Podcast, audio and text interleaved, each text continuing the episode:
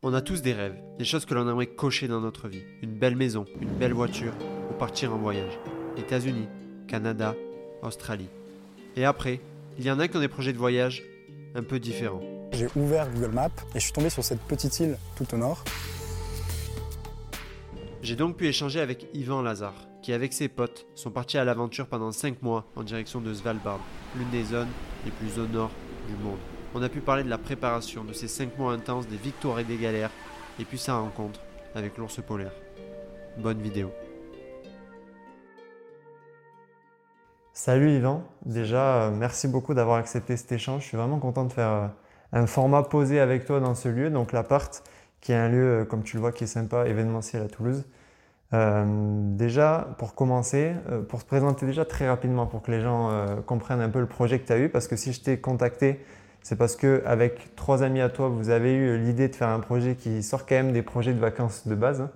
euh, puisque vous avez réalisé cinq mois, plus ou moins, à vous déplacer, euh, à finir dans un bateau électrique en Arctique, grosso modo, donc euh, dans le, nord de la carte du monde, enfin le plus au nord, plus ou moins.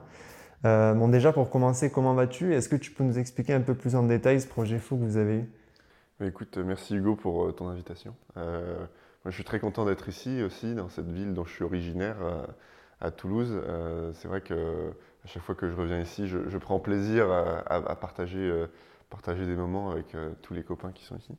le projet donc Kauna, c'était en effet l'objectif de faire un peu une manière de voyager qui était différente, c'est-à-dire qu'on voulait arriver à mêler deux sports qui nous tiennent beaucoup à cœur, qui sont le ski de randonnée et la voile. Et donc, on voulait aller à un endroit sur la carte où on puisse faire les deux d'un coup. Donc, euh, la manière dont ça s'est passé, elle est un petit peu folle. C'est que on regardait bah, forcément très au nord ou très au sud, quels sont les endroits auxquels on peut avoir accès. Et, euh, et on s'est dit, euh, bah, on va aller sur cette île-là, le Svalbard, donc qui est un archipel d'îles entre 77 et 79 degrés nord. Donc c'est vraiment, c'est vraiment l'endroit habité le plus au nord du monde. Et euh, on s'est dit qu'on allait aller naviguer jusque là-bas euh, avec notre petit voilier, euh, donc à propulsion électrique. Et donc on est parti avec quatre autres copains qui sont dans la même école d'ingénieurs que moi et on a décidé de faire ce voyage de, six mois. Alors c'est pas vraiment un voyage dans le sens voyage avec des copains, ça ressemble plus, on va dire, même presque à un projet entrepreneurial, une expédition, parce que bah, ce qu'on voit quand on regarde nos vidéos ou notre film, bah, euh, c'est cet aspect euh, forcément plus euh, déconne, sport et, plaisir.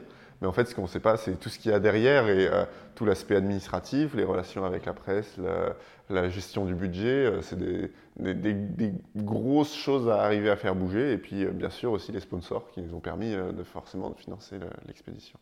Et on va en parler justement après plus en détail du film que vous avez réalisé parce que du coup vous êtes parti cinq mois et vous nous en avez ramené des images puisque vous avez fait un film à la fin.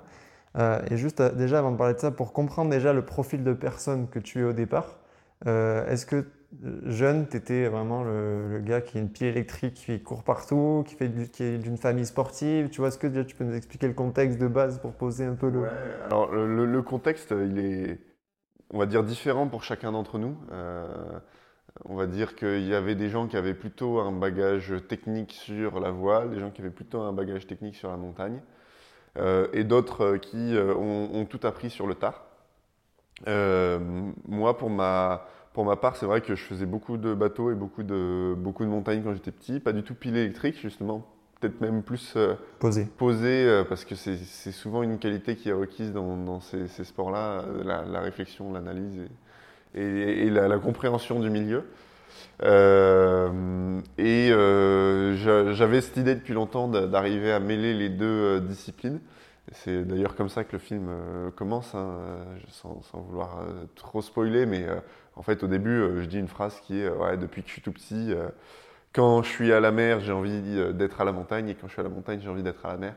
Et en fait ça résonne avec ça, c'est la mentalité des deux milieux qui est au final tellement proche, même si les, deux lieux géographiques sont, super éloignés, qui fait que bah, la mer et la montagne, ça colle bien dans, dans un film et dans une expédition comme celle-là. Et ouais, on a ramené beaucoup d'images. Il euh, faut s'imaginer qu'on avait euh, en tout, euh, en tout cinq caméras différentes à bord du bateau.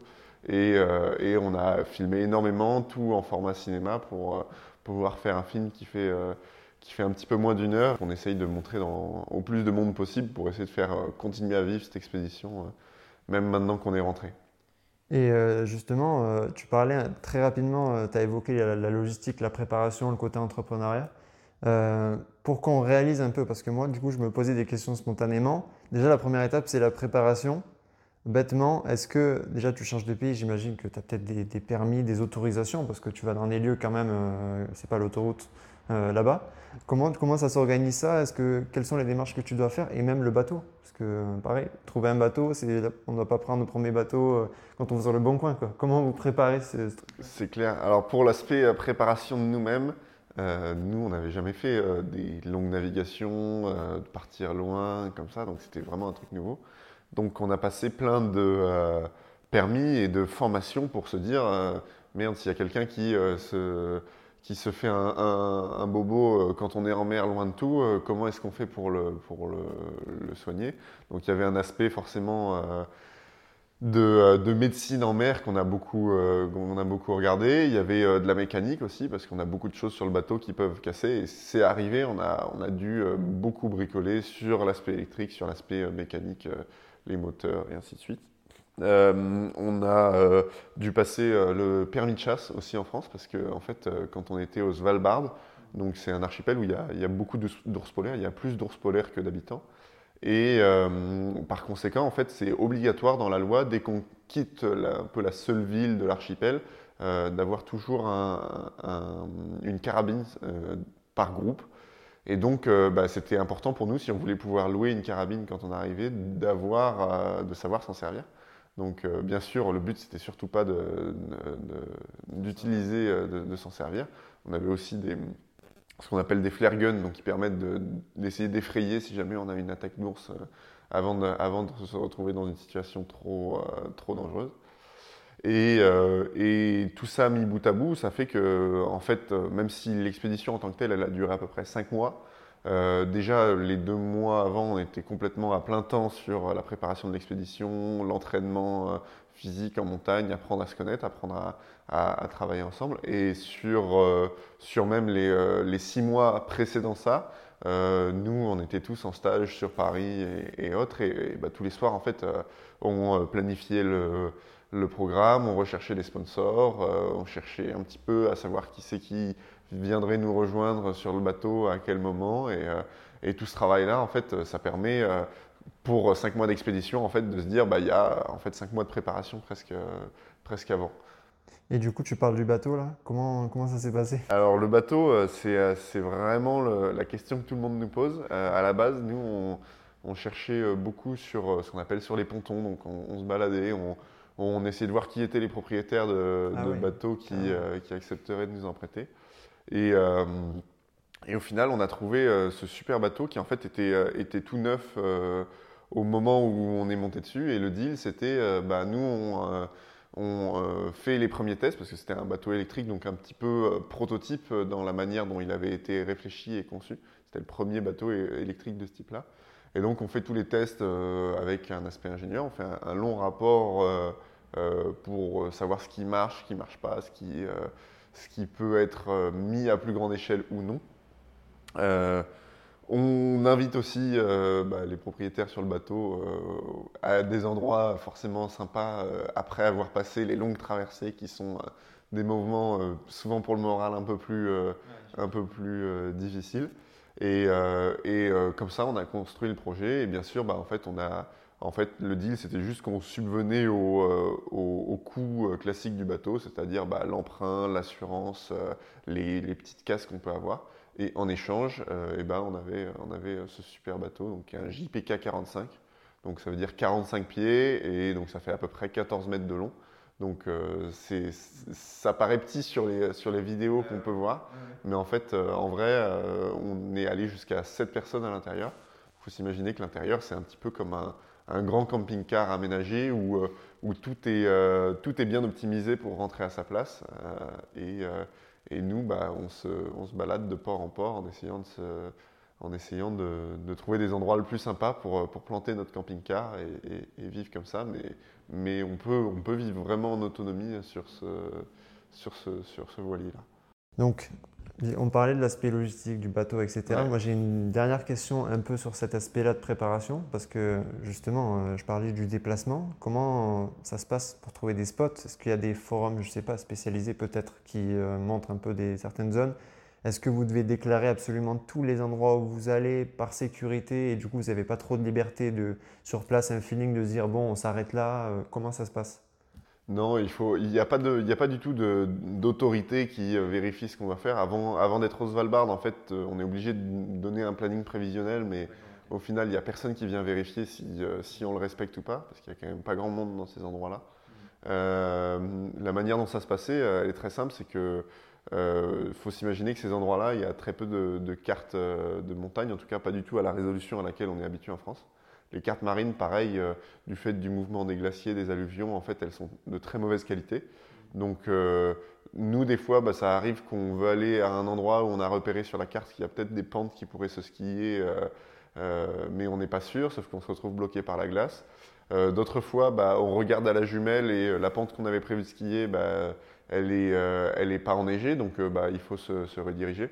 Donc c'est vraiment en permanence euh, de l'adaptation et, de l'improvisation pour savoir où est-ce qu'on va pouvoir aller et qu'est-ce qui va être le meilleur pour, euh, pour euh, nous, nous faire plaisir et puis pour ramener des belles images pour le film aussi. Quoi.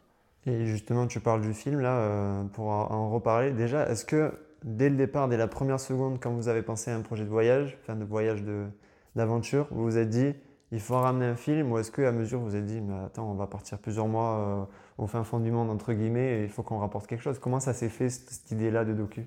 Alors ouais, c'est une, très bonne question. En fait, ça, ça, a vraiment résonné avec euh, bah, les personnes qu'on avait euh, à bord. Euh, à la base, il n'y avait que Baptistin et moi. Donc moi, j'étais plutôt pour la partie, la partie bateau. Baptistin, c'est un, très bon montagnard hein, qui est qui a grandi dans les Pyrénées, donc qui est super, euh, super calé Ça aide.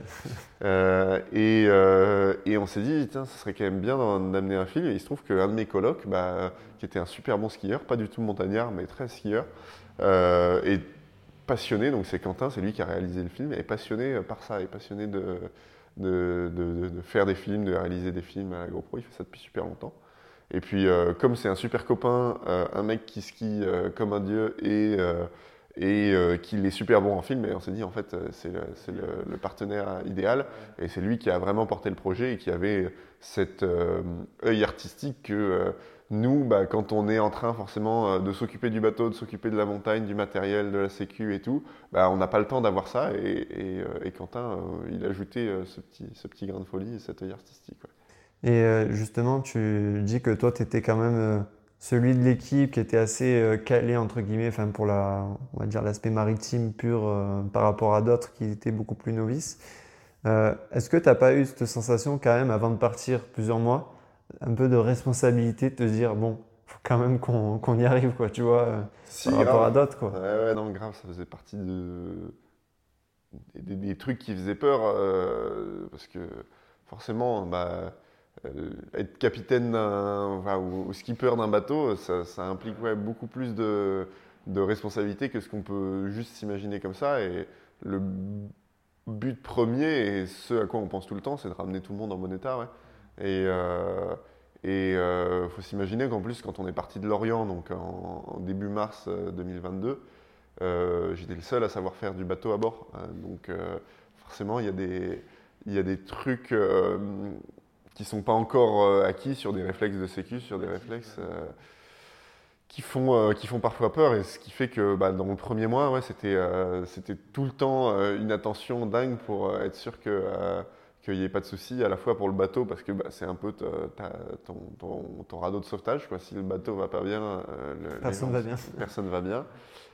Et, et, sur les bonhommes qui sont dessus, parce que s'adapter à un environnement qui bouge en permanence, qui est humide, et ainsi de suite, c'est pas facile. Et justement, tu dis que c'est pas facile. Euh, pour qu'on réalise un petit peu aussi euh, ce que c'est, parce que c'est vrai qu'on quand on projette d'extérieur, on a ce côté euh, bout du monde, on imagine les cadres un peu, mais on n'imagine pas forcément les obstacles qu'on peut rencontrer dans ce genre d'endroit. Donc sans forcément spoiler des choses, mais de façon assez généraliste, est-ce que tu peux nous dire les problèmes qu'on peut rencontrer quand on a ce genre d'idée quoi? Alors, quand on euh, va faire du bateau, et euh, surtout du bateau dans les mers du Nord, euh, on est quasiment obligé de passer par la mer du Nord, qui est bah, cette mer qui a entre, euh, en gros, l'Angleterre, euh, la Norvège, le Danemark et, euh, et, le nord de la France. Et donc, nous, bah, on est passé euh, droit dedans. on est parti de Dunkerque et on est allé jusqu'à Trondheim, donc en, Norvège. Donc, ça fait un voyage d'à peu près 600 ou 700 milles. Donc 1000 nautiques, ça fait à peu près un peu plus de 1000, un peu plus de, de 1000 km en tout. Et donc on a fait ces, ces 1000 km et euh, quand on préparait la navigation, il faut se dire qu'on était le seul euh, bateau de plaisance à ce moment-là dans la mer du Nord, donc qui est réputé pour être un peu, euh, un peu tendu au mois de mars. Et là, c'est vrai que pour le coup, on n'est pas tout seul. hein. Il y a beaucoup de monde, mais il n'y a pas beaucoup de monde qui fait la même chose que nous.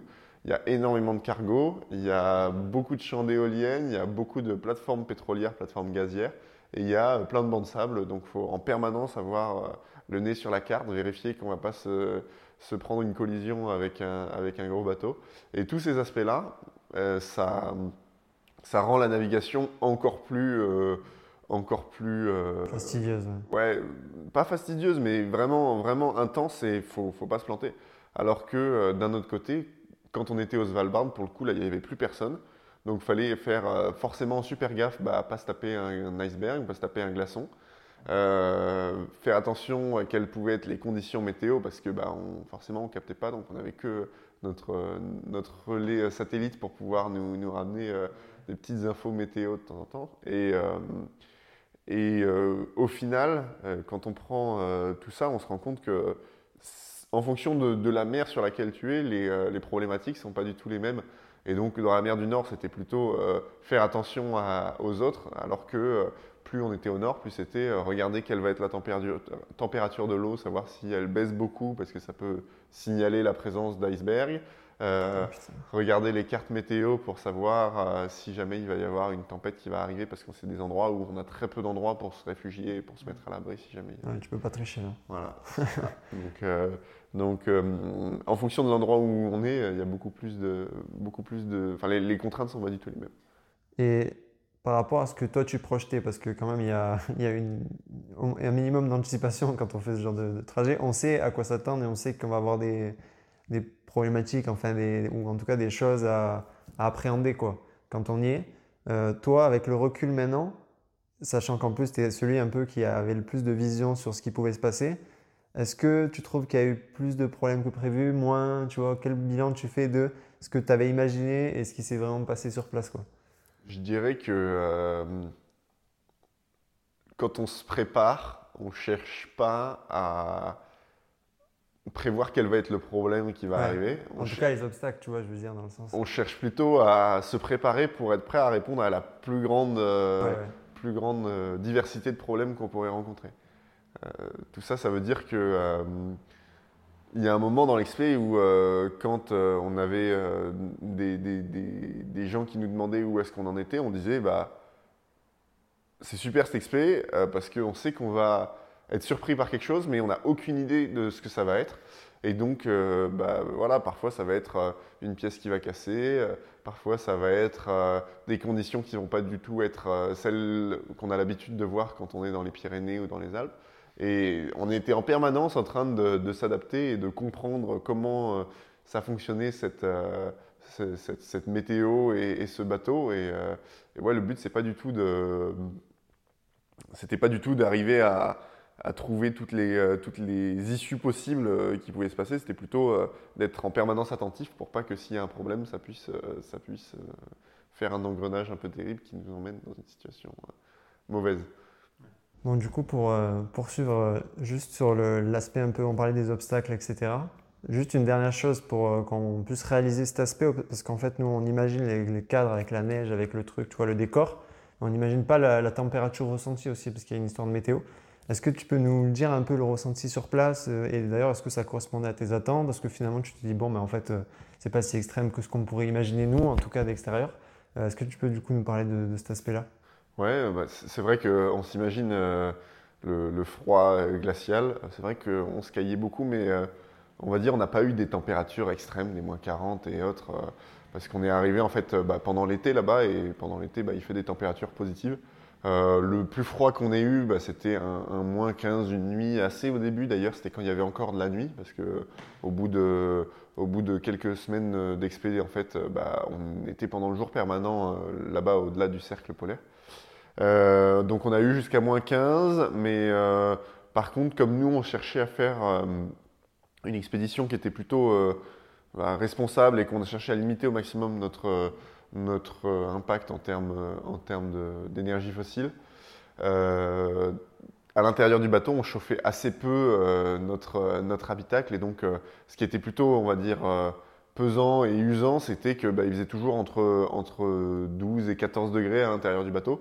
Donc ça va, mais quand on vit là-dedans tous les jours pendant plusieurs mois d'affilée, bah, en fait ça, ça prend beaucoup d'énergie, du coup bah, tu manges beaucoup plus, tu vas, avoir euh, une consommation qui, qui, va être beaucoup plus grande et tu vas être super fatigué tout le temps. Euh, donc euh, ces aspects-là, c'est vraiment à prendre en compte quand tu, quand tu prépares ton expédition. Mais derrière, on voyait des bateaux qui étaient pas loin de nous, qui pour le coup avaient forcément un plus gros confort à bord, mais les consommations à cause du chauffage étaient bien bien plus élevées. C'est bien en tout cas que vous ayez cette sensibilité-là. Et du coup, ensuite, pour, pour avoir une vue un peu large au final, un peu bilan aussi, de, parce que j'imagine que dans ce genre d'aventure, on vit des, histoires euh, entre nous en plus, quatre potes, ça doit être euh, incroyable à vivre. Euh, est-ce que tu pourrais nous partager une anecdote, un truc qui te vient en tête, qui, je sais pas, qui, qui t'a marqué ou... ouais, une anecdote. alors, je sais pas trop quel ton tu veux y donner. Celui que tu veux, franchement. L'anecdote qu'on raconte beaucoup, c'est quand on s'est fait attrapé du coup dans une, dans une bouée. Donc c'était euh, entre Bodø et les îles Lofoten. Donc c'est souvent un endroit que les gens connaissent beaucoup parce que c'est un endroit touristique euh, en Norvège. Et en fait, euh, on s'est retrouvé au milieu de la nuit à avoir le bateau qui s'arrête d'un coup, à pas comprendre pourquoi ça a lieu. Et en fait, on avait notre, notre hélice et, et, notre safran qui était, qui était entouré dans un, dans un filet de pêcheur. Et là, on Cette image, elle est irréelle. Euh, et, c'était vraiment, ça faisait vraiment peur parce que euh, bah, faut s'imaginer l'eau à 4 degrés et, euh, et vraiment la peur, comme il y avait un peu de, enfin il y avait beaucoup de vent à ce moment-là, la peur d'avoir soit, soit l'hélice, soit le safran qui s'arrache. Et donc à partir de là, bah, c'est une grosse voie d'eau, donc ça veut potentiellement dire qu'il faut abandonner le bateau. Donc là, on a on a dû, on a dû bah, tout de suite prendre mesure de ce qui se passait. On a décidé d'appeler les gardes-côtes, pas pour leur demander direct de l'aide, parce qu'ils ne pouvaient pas trop nous, dépanner à ce moment-là, mais surtout pour leur dire écoutez, euh, nous, on est là, on a un problème, on essaye de se débrouiller tout seul. Euh, et euh, comme ça, au moins, si jamais ça dégénère, vous, vous êtes prêts de votre côté à éventuellement réagir. Et au final, ça a duré à peu près 45 minutes, donc à essayer de faire plein de technique pour se libérer de cette bouée-là. Euh, nos moteurs, ils fonctionnaient plus, donc on pouvait vraiment, on était vraiment, vraiment assez bloqués. Et, euh, et au final, euh, c'est Baptistin qui vraiment était allé, était à moitié dans l'eau, donc complètement habillé, à essayer de, de, couper, le, couper le lien qui nous, qui nous retenait à cette bouée pour, pour essayer de nous libérer. Et, et, au bout de 45 minutes, on a réussi à se libérer, à reprendre notre route. Et là, c'était un vrai soulagement. Et, c'était aussi un moment où on s'est dit euh, heureusement que le bateau était costaud parce que, euh, parce que sinon ça aurait, été, ça aurait été vraiment chaud. Ouais, puis 45 minutes, c'est quand même long. Euh, et du coup, tout à l'heure, bon, je te demande une anecdote. J'imagine qu'il y a eu un autre truc assez fort à voir. Et au tout début, tu as parlé du, permis de chasse, etc. Parce que vous vous êtes dit, c'est une éventualité où peut-être il y a de grandes chances de voir des, ours. Je ne sais pas à quel point c'était probable ou pas.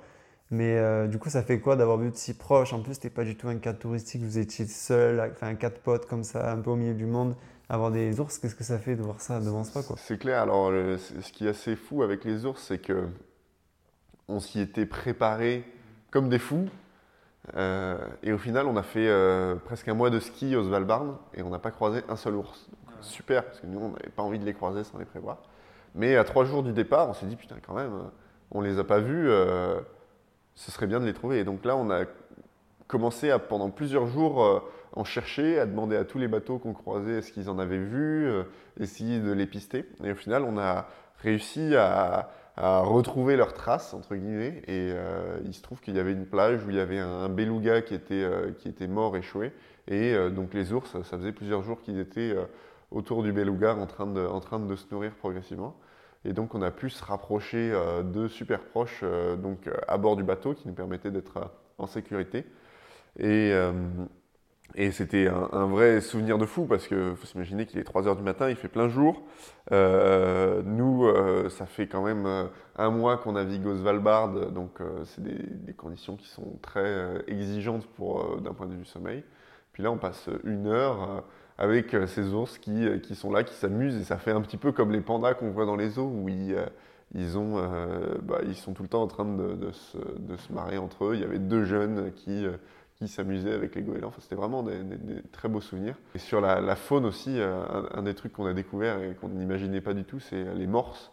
Donc là, pareil, il faut s'imaginer des, des, grosses, des grosses bêtes de 1 tonne 5 euh, ah qui n'arrivent pas à marcher euh, sur la plage et, et, qui sont vraiment des tas de graisse pour arriver à passer l'hiver avec des énormes, des énormes, des énormes défenses. Et, et ça fait, ils s'entassent en fait pour se tenir chaud, donc ça te fait des énormes tas de 30-40 euh, bêtes sur la plage. Et euh, quand il y en a un qui bouge euh, et qui réveille le, copain, il se prend un coup de défense pour, pour, pour lui dire que lui qu'il devrait faire plus attention. Donc c'est vraiment ouais, c'est une faune complètement, complètement délirante. Pour continuer, du coup, j'imagine que quand tu reviens comme ça de, plusieurs semaines d'expédition, tu as évoqué quand même la fatigue et j'imagine qu'elle devait se ressentir parce que en dehors du froid et des conditions, il y a quand même un autre truc, c'est que vous n'êtes jamais euh, complètement relâché, j'imagine, au niveau du sommeil, parce que tu sais qu'à tout moment, euh, comme tu le disais, il y a un iceberg, il y a quelque chose qui se passe. Tous les éléments sont pas contre toi, mais il faut toujours faire avec et tu dépends d'eux en fait. Donc tu dois pas être complètement relâché. Quand tu reviens de 5 mois d'un truc comme ça, tu dois être fracassé, non? Ouais, d'un point, de vue, point de vue fatigue, c'est vrai que c'était compliqué. Il faut s'imaginer que bah, quand on est euh, en, voilier, on a des cycles qui sont très courts, c'est-à-dire qu'on va rester deux heures éveillé, puis tenter de dormir pendant, euh, pendant quelques heures ensuite, mais c'est très compliqué parce que bah, euh, dormir quand, quand on, se fait, on se fait vraiment bouger par les vagues tout le temps, c'est compliqué. Et pour le coup, donc là, on est, on est tous à faire des quarts, donc bah, on se croise que pour se dire bonjour, bonsoir et, et laisser la place au suivant. Tu peux expliquer ce que c'est d'écart pour ceux qui ne savent absolument pas? Ouais, alors l'écart, le principe, c'est que euh, sur euh, un bateau, il faut toujours avoir quelqu'un qui euh, soit à ce qu'on appelle à la veille, c'est-à-dire veiller les autres bateaux, les icebergs, tout ce qui pourrait se passer autour qu'on n'aurait pas prévu et pour lequel il faudrait, faudrait bouger la direction du bateau, bouger le réglage des voiles. Et donc, bah, on va passer plusieurs heures tous les jours et toutes les nuits euh, à être responsable du bateau donc, euh, et à, euh, être la seule personne qui doit être réveillée et qui doit faire attention à ce qu'on puisse continuer à avancer pendant que tout le monde dort.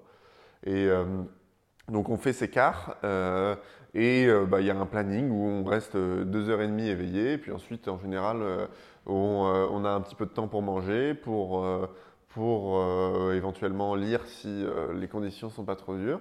Euh, on essaye de dormir pendant, pendant 4 heures à peu près, et puis euh, on est reparti sur un nouveau cycle. Euh, donc comme on était 4 sur le bateau, ben, on faisait des roulements comme ça. mais par contre, quand on est arrivé proche d'une montagne et qu'on voulait aller skier, pour le coup, là, c'était bah, parfois des, des, des, sessions qui faisaient 10 heures, 15 heures d'affilée. Donc là, il fallait qu'on soit tous en phase et qu'on ait tous suffisamment de, de sommeil pour réussir à, réussir à faire du dénivelé, à, être, avoir toute sa tête quand on est en montagne, parce qu'il faut toujours être concentré. Et donc, euh, bah, ça demande euh, d'être beaucoup plus agile sur euh, notre capacité un peu à piloter notre sommeil. de toute façon, on était tellement fatigué qu'on dormait facilement sur commande.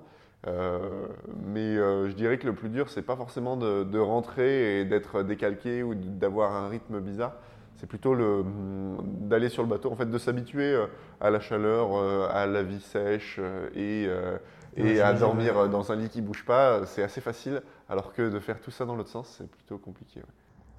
Et souvent, quand on part en, voyage, il y a vraiment ce truc de se dire quand on revient, c'est toujours enrichissant de découvrir ben, quand on part un peu loin d'autres cultures, d'autres lieux, etc. Vous, c'est un voyage encore plus fou en termes d'expérience. Qu'est-ce que toi, tu retiens peut-être un peu de, de ces cinq mois. Quoi? Cinq mois, en plus, c'est énorme. Euh, moi, ce que je retiens, c'est des moments vraiment euh, intenses avec, euh, avec des, des copains que maintenant bah, je connais mieux que personne. Ça, c'est sûr. on a vécu vraiment bah, entassés les uns sur les autres, pas dans le mauvais sens du terme, mais plutôt dans le sens camaraderie, quoi, et, et à, prendre soin euh, les uns des autres euh, au, maximum, euh, qui faisait cet esprit de cordée ou cet esprit d'équipage, en fonction du milieu dans lequel on est. Nous, ce qui est super dans notre expédition, c'est que on a réussi en fait à remplir tous les objectifs qu'on s'était fixés au moment de partir. On voulait aller au Svalbard, on voulait voir des ours, on voulait skier là-bas, on voulait apprendre tout un tas de choses. Et en fait, euh, bah, l'expédition, elle a largement dépassé ce que l'on espérait nous euh, trouver. Et, euh, et le film qu'on a fait, bah, on en est super fiers pour cette raison-là, parce que bah, on, a, on arrive à montrer quelque chose qui vraiment nous représente et qui arrive à, à faire comprendre en, en- en moins d'une heure ce que l'on a réussi à vivre pendant plus de cinq mois euh, avec la préparation et tout. Donc c'était vraiment quelque chose, euh, quelque chose qui nous a fait plaisir et dont, on est vraiment fiers maintenant. Ok, bah écoute, merci beaucoup. Euh, et puis encore une fois, je termine en remerciant quand même Philippe Spanghero qui m'a permis d'être dans ce lieu euh, très cool en même temps pour ces formats un peu posés, c'est quand même sympa comme cadre. Euh, voilà, ben merci. Merci à toi pour l'invitation. Et puis, euh, du coup, pour les gens qui ont regardé cette vidéo, déjà, si vous êtes arrivé jusque-là, j'imagine que ça vous a plu. Euh, en tout cas, n'hésitez pas à donner vos avis et à, dire ce que vous pensez en commentaire. Euh, je mettrai aussi des liens, peut-être un peu d'informations, vos réseaux, etc. pour les gens qui sont un peu curieux, qui veulent un peu creuser du coup votre aventure. Et puis en tout cas, on se retrouve bientôt pour une prochaine vidéo. Ciao, ciao.